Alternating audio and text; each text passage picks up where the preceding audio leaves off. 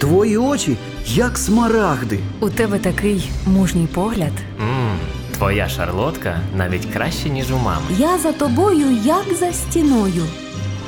А чому посуд не помити? Що це тут під ліжком? Твої брудні шкарпетки? Навіть не думай сідати за кермо. Ти жодної ями не оминаєш. Не підходь, ти все зіпсуєш. Ти геть нічого не розумієш. Знайома історія, правда ж? Як пронести світле почуття цукерково-букетного періоду крізь роки? Як порозумітися з дітьми? Як створити затишок і гармонію у домі? Про це та інше поговоримо у програмі «Сімейна консультація».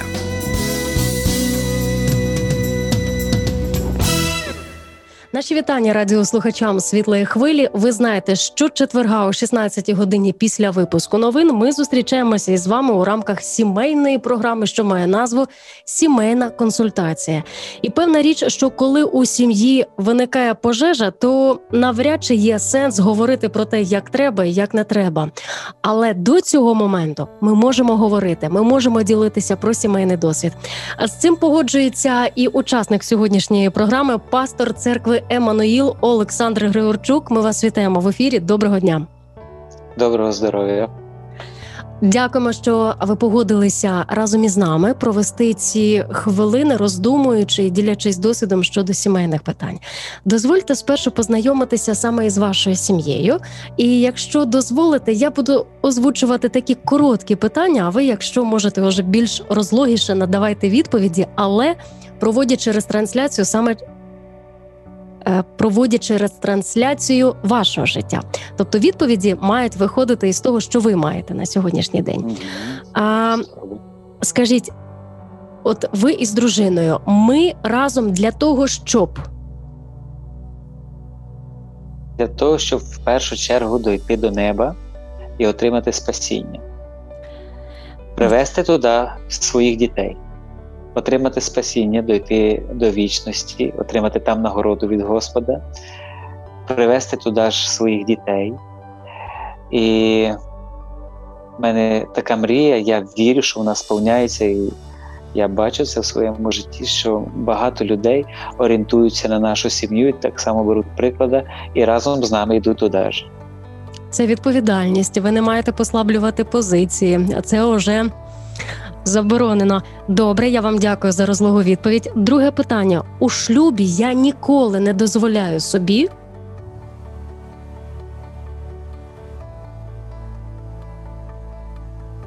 У шлюбі я ніколи не дозволяю собі ну, невірності. Я не дозволяю собі м- зради. Е- я не дозволяю собі, е- щоб... грубого поводження. Я не дозволяю собі ось такі, скажімо, треба відкривати дуже такі особисті, а, особисті речі, так. Ну, багато речей, які я не дозволяю собі. Я не дозволяю, я за все наше життя ніколи не дозволив сказати е, такого слова, ну, від якого може бути глибока рана, можливо, трошечки ми про це поговоримо. Наприклад, я тебе ненавиджу, або ти мені нестерпна, або от що, якісь такі е, моменти, навіть які, які би кризові моменти не були, я ніколи собі це не дозволяв, тому що я знаю, що за цим може ну, послідувати складні, складні етапи життя. Дякую. Три книги, які допомогли мені розібратися у сімейному житті, це... Дуже хороша книга, рекомендую всім. Це є «П'ять язиків у любові». Ну, думаю, що це для цієї теми це, мабуть... найпопулярніша. Так. Да. Одна прекрасна книга, яка її треба перечитувати часто. Це є книга «Пісні пісней». Це біблійна книга. І... третя книга. Саме в сімейному житті, так? Так. Третя, третя книга – це, мабуть... Ну, давайте, я скажу, не хочу банальним бути, але е, цілком скажімо так, це, це є Біблія, якщо так окремо взяти. Тому що, мабуть, не одна книга мене не стримувала так, не ставала стримуючим фактором, як саме ця книга. Угу. Як звуть вашу дружину? Мою дружину звуть Наталія. Прекрасна жінка. Дякую Богу за неї. Я зрозумів, що Наталя моя, єдина і назавжди по таким критеріям або по таким моментам. Це ще одне питання. О, той молодий був, звичайно, але для мене був пріоритет, тому що я вже зав'язувався в служінні в двадцять три роки, я займався евангелізацією, я проповідував слово, я пройшов пасторські курси, і для мене важливо було, щоб, ну, щоб вона була при церкві. Не номінально, не, не якось так поверхнево, але щоб це була глибока людина церкви, щоб вона поважала церкву, щоб вона любила Бога. Це був критерій. Звичайно, і зовнішня красота, і розум. Угу. Такі речі, да. Дякую вам за ці відповіді. Тепер у мене є більше основ для того, щоб вам озвучувати деякі питання, які у нас переплітаються із тими питаннями, які озвучують наші радіослухачі. Ви сказали про те, що одружились, принаймні зустріли Наталю, коли були дуже молодими. Мабуть, що я використала зараз зайве слово «дуже». Ви були молодими, це було двадцять три роки. А ви сьогодні... двадцять три ми вже побралися. двадцять, тим, тим паче, двадцять три вже побралися. Ви сьогодні допомагаєте сімейним парам розібратися у своїх стосунках і готуєте тих, хто планує вступати до шлюбу. А скажіть, а є якийсь вік, коли запізно, запізно зустрічатися? Запізно задивлятися на когось. Бо ви сказали рано, а от цікаво, а є пізно? Я скажу з практики вже пасторської, що так як для чоловіків, хлопців, чим далі за тридцять, тим складніше просто. А чому? Чому? Що? Розуму більше? Мудрості? Що? Ну і це теж, це теж, звичайно, це один з самих основних факторів, який ми постійно називаємо, ми говоримо, от уже пере, пере, вибагливий такий, він вже дивиться на те, на те, на те, що молоді не дивляться. І тому є такий вік, де, де Бог поклав саме отакий продуктивний вік, коли ти повинен зав'язати стосунки з дівчиною, вони переростуть в, в сім'ю. Є такий вік, що його не треба переходити, тому що воно важко по тому. Єврейські сім'ї, єврейських хлопців, особливо ортодоксальних, вони намагаються взагалі в районі двадцяти років, щоб вони поженилися. Ну, я думаю, що це з мудрості. Вони знають. І я рахую, що складно. Я бачу, я бачу, ми молилися багато за таких хлопців, котрі, котрим за тридцять, і не так просто, але Бог милує. Це складна справа виходить. Тут тобі говорять, що до тридцяти трьох і ще з однієї сторони і рано, а потім в тридцять три він стоїть або вона на порозі, коли говорять, та уже і запізно. Тому і правда, треба уловити ось цей час. У вас були отакі моменти, які заважали вам у прийнятті рішень в одруженні? Я дуже швидкий в прийнятті рішень, тому це є моя особливість. А Наталя? Наталя е, була біля людини, котра, я рахую, і так багато хто рахує, що я ну, е, сильна особистість і, і лідер, і, ну я не знаю, е, і це якось повпливало і mm-hmm. на її рішення. Mm-hmm. Е, у нас вже, коли, е, наприклад, був момент, коли я е, як би предложила Наталі, щоб вона стала моєю дружиною, то, то воно було якось кумедно, тому що це вже не було таке романтичне предложення, це як було констатування факту. Знаєте? І воно так у нас відбувалося. От.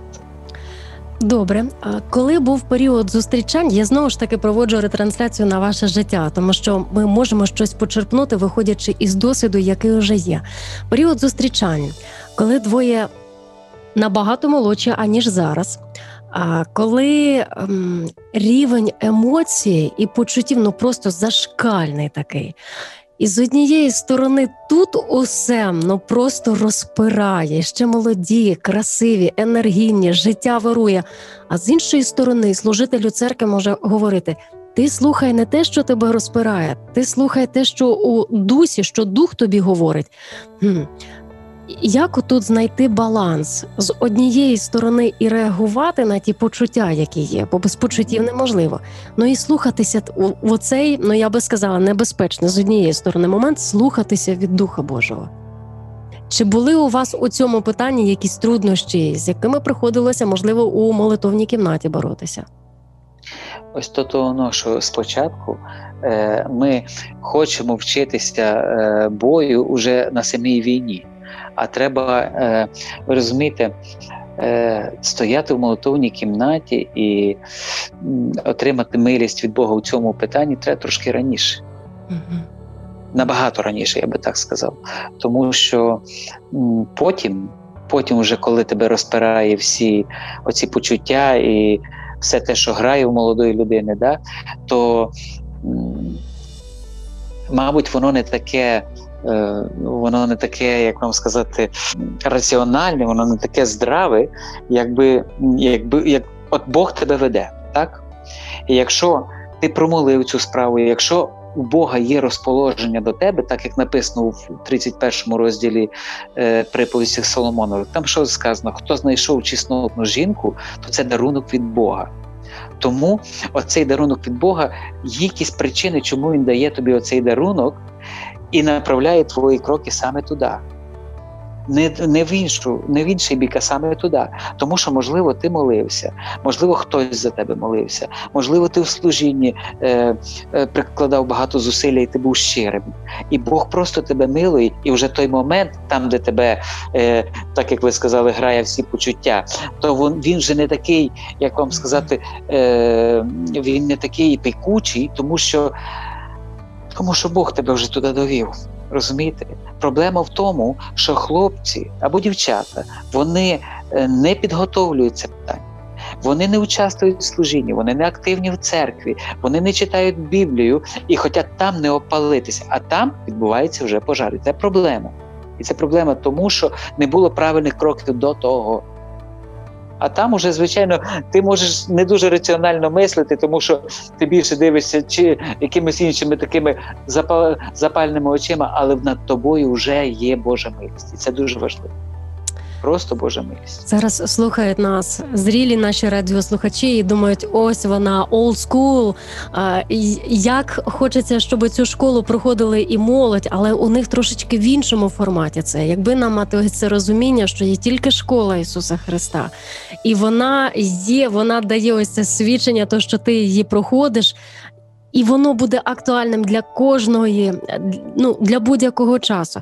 От коли ви відповідали на питання, чого би ви ніколи не зробили у шлюбі, я думаю, що наші радіослухачки так сиділи і просто зітхали. Яке щастя попалося пані Наталі.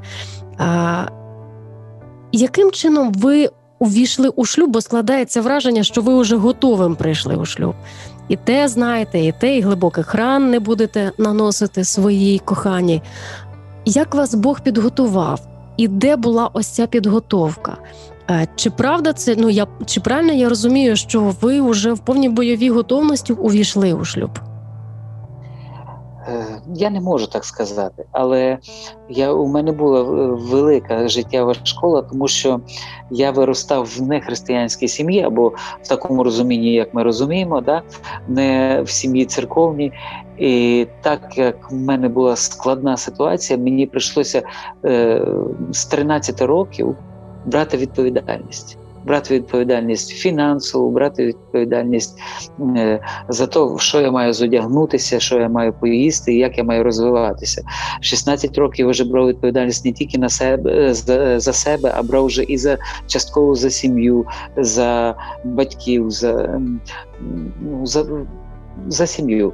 І тому я прийшов в шлюб уже трошки підготовлений з цього боку, мені не треба було прививати відповідальність, вона вже в мене була.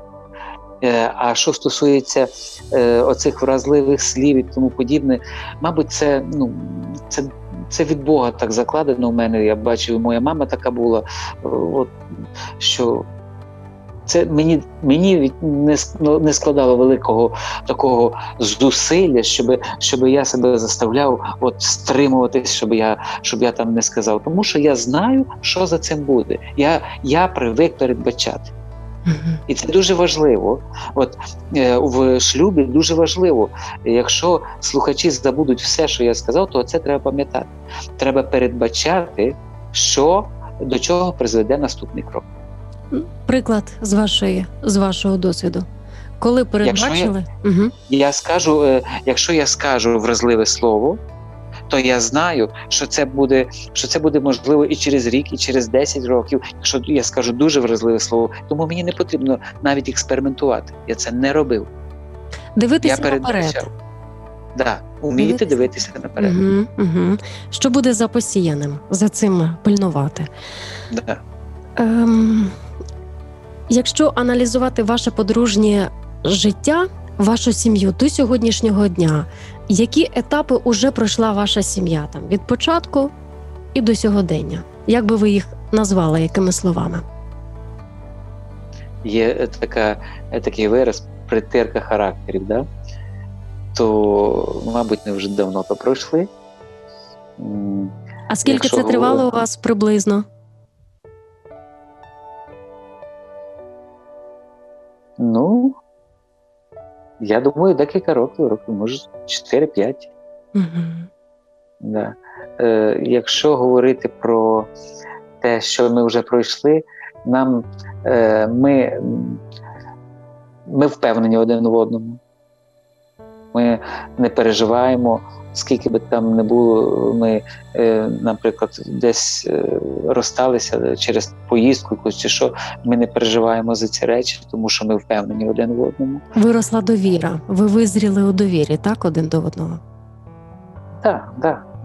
Це, мабуть, це було від початку, але воно тільки укріплювалося, укріплювалося, і зараз у нас навіть ніколи такі питання не стоять, тому що я консультую багато пар, я бачу, з чим вони борються, я бачу, які в них є е, проблеми, то е, ми навчилися прощати один одного і шукати, м, шукати миру.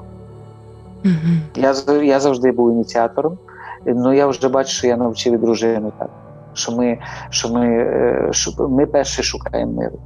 Ми намагаємося шукати миру. Це важливо. Із цих трьох моментів – характер, обтесування характерів, вибудування довірливих стосунків і прощення. Коли ви консультуєте сімейні пари, ви сказали, що ви багато чого вже побачили. То що із ось цих критеріїв, які ви зараз назвали, що на сьогоднішній день, за вашими спостереженнями, найбільше б'є по сім'ях? Це егоїзм. Я би так сказав. Я для себе взяв, що це егоїзм. Тому що е, в шлюб приходять два егоїста, які мають якісь очікування, і коли ці очікування не, не реалізовуються в їхньому житті, там через деякий час, через деякий час, то починається міня, мінятися відношення до, до свого е, чоловіка або дружини. Е, очікування неправильні, очікування егоїстичні.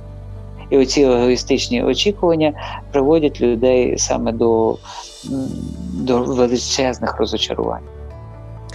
А хто ж її або його А... егоїстичного може просканувати? Як людина, чи може взагалі людина сама е, побачити, що в ній ось це вирує? Егоїстичні бажання, егоїстичний настрій? Дуже складно. Ой, дуже складно. Дуже складно. Ви розумієте, е, для того, щоб ти не попав в пащу егоїста, да? От, наприклад, ти чистий такий Лист, лист паперу, і, і ось ти шукаєш собі дружини, або друж... дівчина шукає собі нареченого, то вертаємося до того, скільки в тебе було промолено, наскільки в тебе є щире християнське життя і тому подібне. І якщо, то Бог просто тебе помилує. Слідуючий етап, ми не приходимо сильно підготовлені в шлюб, тому нам треба трошечки навчитися, здатність учитися один від одного. Я сказав одній парі так, вони постійно мали непорозуміння один з одним. Я сказав, ви збираєтесь розлучатися? Ні, навіть не думаємо про це. Ну, якщо ви не збираєтесь розлучатися, якщо ви знаєте, що це гріх, і ви будете жити все рівно, ну то давайте прикрасьте своє життя. Навіщо ви ускладнюєте? Що ви один одному хочете довести? Якщо е, жінка надула, надулася, якщо чоловік теж надувся, і що це один одному докаже? Ну, потр... ви потратите трошки часу. Ви думаєте, що ви навчите один одного? Ні.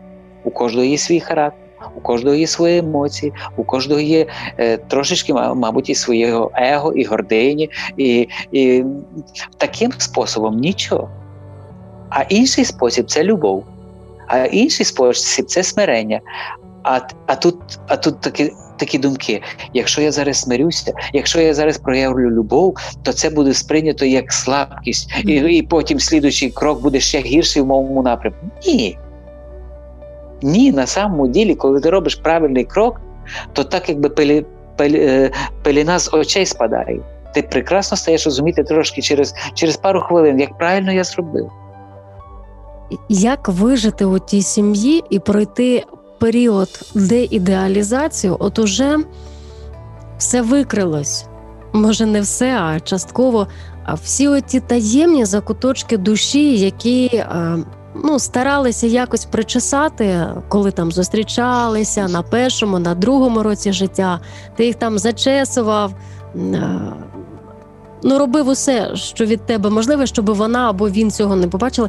Ну, і потім воно, ну, воно ж не може вічно бути десь там прихованим. Усе таємне стане явним рано чи пізно. От воно все випалюється. Воно, як часом буває, і вулканом дає. Як у цей час витримати, пройти цей період? Я не знаю, можливо, у вас щодо цього було відкриття, якесь ясне і чітке розуміння того, що відбувається у цей час, і хто ми є один одному у період, ось коли пройшов ось цей етап деідеалізації. Все те, що ти приховував, все, вже не треба його приховувати, вже все побачено і все зрозуміло. Як цей етап пройти? Я недавно одній парі говорив. Е, подібна ситуація. Е... Жінка каже, і то, і то, і то. Я кажу, називаю її по імені, кажу, так це ж було все спочатку. Ти ж це бачила, правда? Вона каже, я і спочатку це бачила, але я думала, що в процесі нашого життя щось поміняється. Взагалі, коли ми консультуємо, я особисто, коли консультую ще перед весіллям, і коли ми йдемо на, на, на, домов, ну, на помовку таку, то ми, я завжди говорю, що у кожного з вас є багато-багато недоліків. І вам треба буде з цим справитися. І ось ці недоліки появляються. Як ви кажете, ну хтось, якщо ви кажете два роки, то це дуже уміло він маскував, угу. Да? Аж два роки це дуже багато. Ну, може, Жив, терплячий, може терплячий. Ну, все рівно, недоліки можливо побачити набагато раніше. Ну, сам факт, що робити з цим? Ми вертаємось, ми нікуди не можемо піти. Я взагалі не розумію, за що тримаються нехристиянські сім'ї. Ну, якщо ми говоримо за християнство, якщо ми говоримо за, за сім'ї, котрі знають Бога і ходять в церкву, читають Слово, то ми нікуди не відкрутимося від того. Ми обіцяли любити. Ми давали завіт. Любити коли? Тільки тоді, коли гарно? Ні. Коли проблеми? Да? Там ми навіть повторюємо, да? В радості, в смутку і тому подібне. А що це за смуток? Це і є цей смуток, коли приходить в сім'ю ну, не дуже, не дуже красочні моменти, коли проходять складні моменти, а ми обіцяли любити. І от тоді треба знаходити в собі сили. Саме от тоді і проявляється любов. Не тоді, коли дарують квіти, не тоді, коли романтик, а саме в таких моментах проявляється любов. І вчитися, отака фраза, як ми говоримо часто, покривати любов'ю. От що значить покривати любов'ю? А що, що покривати? Хороше нічого не треба покривати. Тільки погане треба покривати. І от коли це погане проявляється, треба покрити любов. Треба десь себе надламати. Де ці сили брати? Де ці сили брати? Це складно. Це складно. Ну, дивіться, ми разом, пам'ятаєте, я говорив за ціль, е, куди ми йдемо з сім'єю? Ми разом йдемо до спасіння. І якщо цього питання нема, якщо нам байдуже, то, звичайно, дуже важко е, уже мати стримуючий фактор. Якщо людина не цінить спасіння, не має страху Божого, не цінить життям вічним, то, то дуже важко утримати цю людину в якихось рамках. І сама себе утримати важко в рамках. Олександре, ви сказали таку фразу: «Я не знаю, на чому тримаються нехристиянські сім'ї». Але ж ви і чудово знаєте, що і християнські сім'ї не знають, за що їм триматися. Вони себе називають християнськими, але, але ем, є ось цей фактор глибоких ран, про які ми з вами говорили на початку програми, і ви сказали, ми про це детальніше поговоримо. Власне, е, питання складне, і часом, і правда, не вистачає сил, щоб залишитися вірним у той час, коли уже пройшов навіть оцей період деідеалізації, і коли прийшов час, щоб ти покрив любов'ю. А коли ось ці рани стають глибшими, а не загоюються, тому що в сім'ї не можуть спілкуватися, не можуть викривати це, людина просто закривається ось цьому в образі на свого чоловіка або на дружину, у такому осуді, у непрощенні. От, власне, цей період, ну, мабуть, що найскладніше, коли, до прикладу, пара, сімейне подружжя прожило у шлюбі уже за двадцять років, потім за тридцять років, і в якийсь із днів на сімейному святі хтось із них говорить, що «о, а він там», і тут виявляється, що вона його не простила за той вчинок, або він її не простив за той вчинок. Де взяти сили, щоб покрити на перших порах, на перших етапах? Де брати сили, щоб простити? Як підходити до ось цього моменту, коли тобі треба простити, щоб був мир, щоб мир був дорожче, аніж правда та істина, про яку ти так ревно заявляєш у сім'ї? Знаєте, є в Якова послання до Якова, Якова соборне послання, написано, що «а кому не вистачає мудрості, хай просить у Бога». Там є так написано, да? Е, і мені цікаво, там написано «не вистачає мудрості», значить вона є. Її просто не вистачає. На жаль, я бачу, я не знаю, можливо, другі консультанти скажуть щось більше, але з, мо, з мого досвіду я бачу, що проблема сімей – це м, проблема, де смежує з адекватністю. І е, якщо люди адекватні, якщо люди мудрі і просять Бога мудрості, вони знаходять на, е, і сили, і рішення. Но в людей, яких межують з неадекватністю, ніколи цього рішення вони не знаходять. На жаль. На жаль. Це велика проблема. Ти мудрих людей ти можеш навчити, показати приклад. І, і от, наприклад, переживають вони кризу сім'ї. Да? Вони двоє мудрих, але вони переживають кризу сім'ї. Їх треба підправити. Підправити в тих е, е, тонкостях і деталях, в яких у них є проблема. Наприклад, чи це фінансового характера, е, він, він привів сім'ю, наприклад, до боргів і тому подібне. І, а з другої сторони, він мудрий, він розумний. Ну, що сталося? А, а вона все вірила, вірила, вірила, а, а бачить, що нічого не міняється. І тут зривається. Що робити? Що робити? Вони йдуть до пастиря, і ми починаємо якось допомагати е, в цих справах їм. Але якщо там є задатки розуму і здравості, якщо там десь межує з неадекватністю, там постійно буде проблема. Хоча ми це так не називаємо, я сьогодні говорю відверто.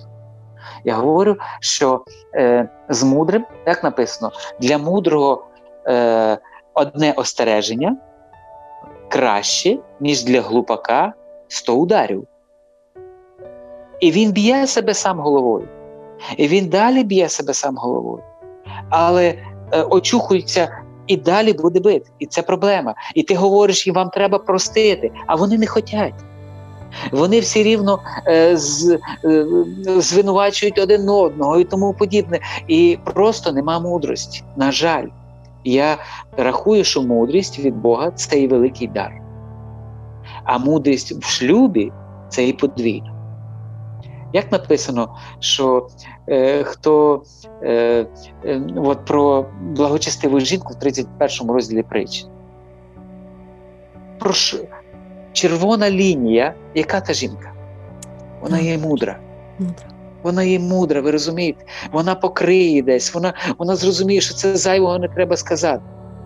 І от я бачу, що коли ти консультуєш людей з мудрістю, е, їх треба тільки підправити, вони знайдуть рішення. Але якщо є проблема з мудрістю, якщо проблема велика з мудрістю, ти говориш, не чують. Вони, вони вибирають якісь фрази з серіалів, вони знаходять якісь істини з якихось сумнівних ресурсів, і вони накладають це на своє життя і кажуть, от, і в мене так, і тому подібне. Но це не, це, в цьому нема істини. Якщо двоє людей люблять один одного і мають страх Божий, вони все пройдуть. Що робити, якщо під час коронавірусу і дітей на дистанційному навчанні я побачила, що в мене геть зовсім відсутнє терпіння, я зриваюся на дітей? А цей сміх – це що? Це щось схоже? Чи це просто дитячі питання для вас? Ні, це, це дуже рідне, рідне. Ви знаєте, що? А плід духа, один з плодів духа – це є стримання. І якщо хтось подумає, що на цій передачі буде якась така кнопка, де ми нажмемо, і ось от вона поможе нам, ні. Надія помирає нам... останньою. Ми мусимо йти до Писання, ми мусимо йти до страху Божого, і ось там рішення. Завжди, завжди. До речі, до попереднього питання вернуся, тому що я не сказав одну дуже важливу істину.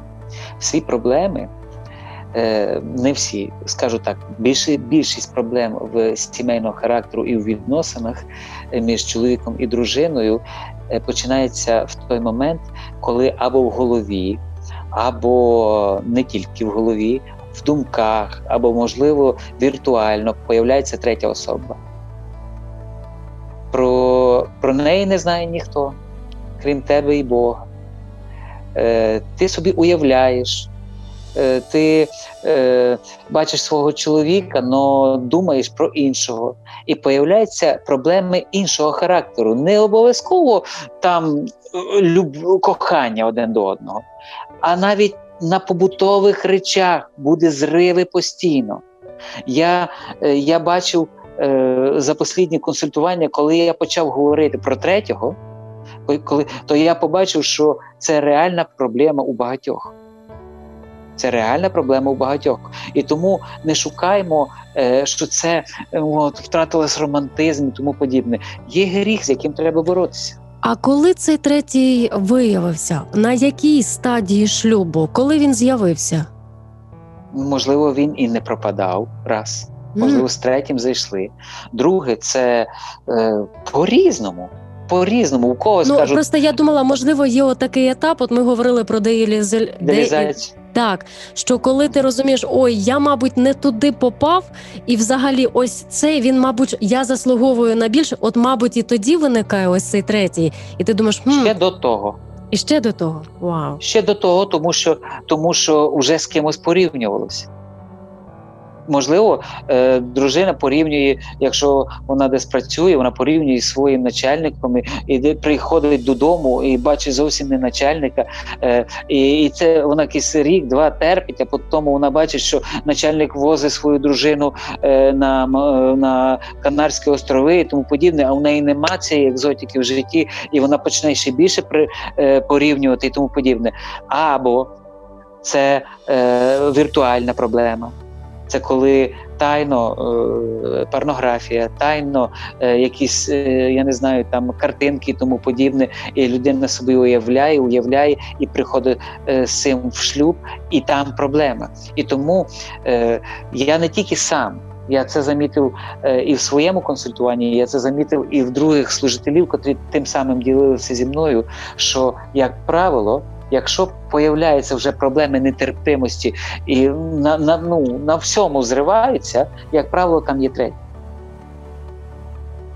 Навіть у цьому питанні зривів на дітей, ви зараз його просто пов'язали з попереднім питанням. Наш... Про ні, третього ні, ні. Я, голові... я, я це відділяю. Я це відділяю. Зрозуміло. Я це відділяю. Добре. Значить, у цього третього ми можемо почистити в...